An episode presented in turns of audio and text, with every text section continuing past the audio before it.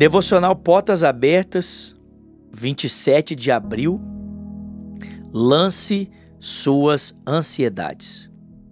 Não andeis ansiosos de coisa alguma.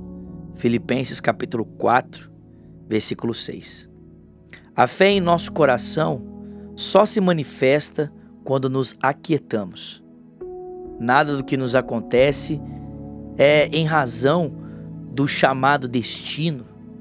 Se tudo está escrito e determinado, foi o próprio Deus quem o determinou. Embora devamos reconhecer que muito daquilo que nos acontece pode ser em razão das nossas escolhas. O Senhor é bom e a sua misericórdia dura para sempre. A atitude de fé é realmente crer no impossível, crer que Deus cumprirá cada uma de suas palavras, de suas promessas.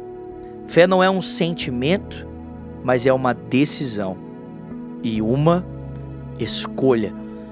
A, a devocional de hoje ela traz para nós aqui um, um, assunto que muitas vezes é difícil para nós é, compreendermos, que é a relação da soberania de Deus com o nosso direito de escolha.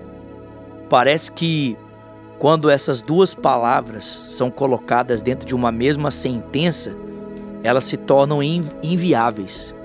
Como Deus pode ser soberano e ter o controle de tudo diante da liberdade, do direito de escolha dado a todos os seres humanos? Para algumas pessoas, a soberania de Deus invalidaria a escolha humana, né? invalidaria a nossa liberdade de escolha. Mas Deus é soberano exatamente na nossa liberdade de escolha. Deus tem o controle de tudo e de todas as coisas, e isso, em hipótese nenhuma, atrapalha ou invalida a soberania de Deus. Mas também a soberania de Deus, em hipótese nenhuma, invalida o nosso direito de fazermos escolhas. E a gente percebe isso claramente ali na vida do apóstolo Paulo. Deus tinha para ele um plano soberano. Né? Paulo vai dizer que Deus o havia escolhido para ele, mesmo no ventre da sua mãe, para que ele fosse um testemunho da graça e do evangelho de Cristo. Porém, apesar do plano de Deus para Paulo ser um plano soberano e Deus o ter escolhido muito antes do seu nascimento, a vida de Paulo, em um determinado momento, foi traçada e dirigida por suas escolhas. Porém, as escolhas de Paulo não anularam a soberania de Deus, porque houve um momento que Deus o venceu. A vontade de Deus venceu a vontade de Paulo, e a vontade de Paulo precisou se render à vontade de Deus. Paulo se rende e se rende para que a vontade de Deus possa ser feita na vida dele. Mas em hipótese nenhuma, a vontade de Paulo foi anulada, ela foi vencida.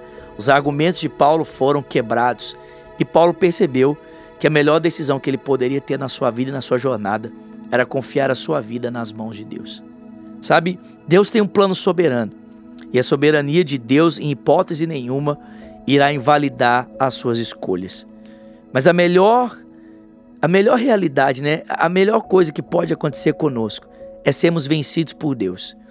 É deixarmos que sua soberania vença as nossas pretensões e as nossas vontades, para que ao vencidos por ele, possamos escolher fazer a Sua vontade e permitir que a vontade soberana dele se cumpra em nós, com prazer né, e alegria no nosso coração, para o louvor da glória do Seu nome.